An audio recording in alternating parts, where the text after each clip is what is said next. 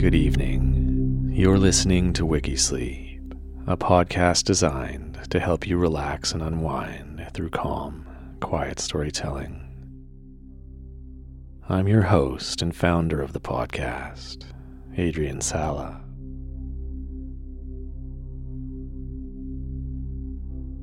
I'm really glad you've chosen this episode, and I hope you enjoy it.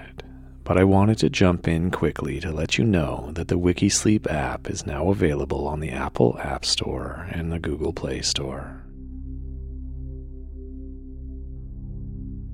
If you head to wikisleep dot com, there are quick links to download it so you can access this episode in full, ad-free, as well as more content and features.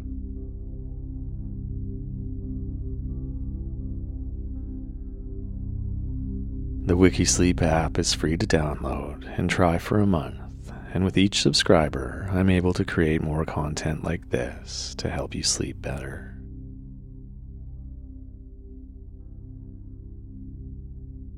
That's wikisleep dot com. Anyhow, thanks for listening and for your support. And I hope you enjoy this chapter of The Adventures of Sherlock Holmes, A Scandal in Bohemia.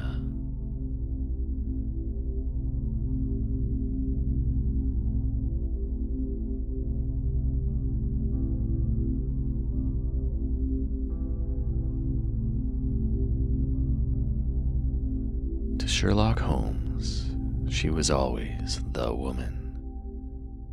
I have seldom heard him mention her under any other name. In his eyes, she eclipses and predominates the whole of her sex. It was not that he felt any emotion akin to love for Irene Adler. All emotions, and that one particularly, were abhorrent to his cold, precise, but admirably balanced mind.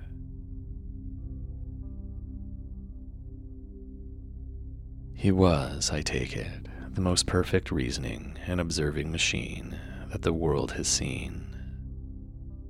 But as a lover, he would have placed himself in a false position. He never spoke of the softer passions, save with a jib and a sneer.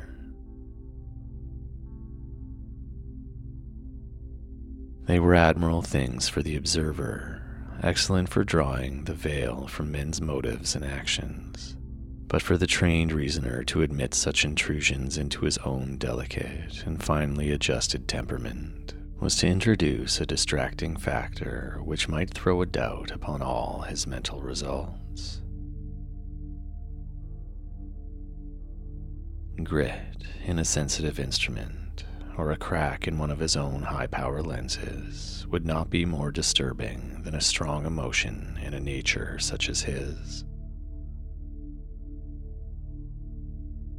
And yet, there was but one woman to him, and that woman was the late Irene Adler, of dubious and questionable memory.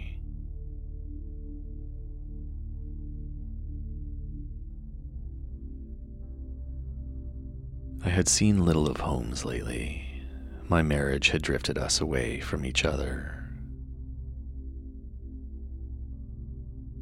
My own complete happiness and the home-centered interests which rise up around the man who first finds himself master of his own establishment were sufficient to absorb all my attention, while Holmes, who loathed every form of society with his whole Bohemian soul, remained in our lodgings in Baker Street, buried among his books and alternating from week to week between cocaine and ambition, the drowsiness of the drug and the fierce energy of his own keen nature.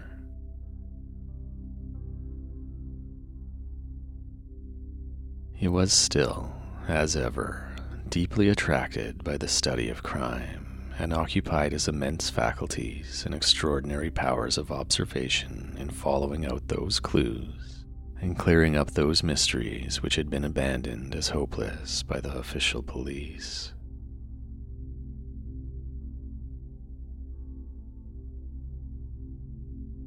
From time to time, I heard some vague account of his doings, of his summons to Odessa in the case of the Trepoff murder, of his clearing up of the singular tragedy of the Atkinson brothers at Trincomalee, and finally, of the mission which he had accomplished so delicately and successfully for the reigning family of Holland. Beyond these signs of activity, however, which I merely shared with all the readers of the Daily Press, I knew little of my former friend and companion.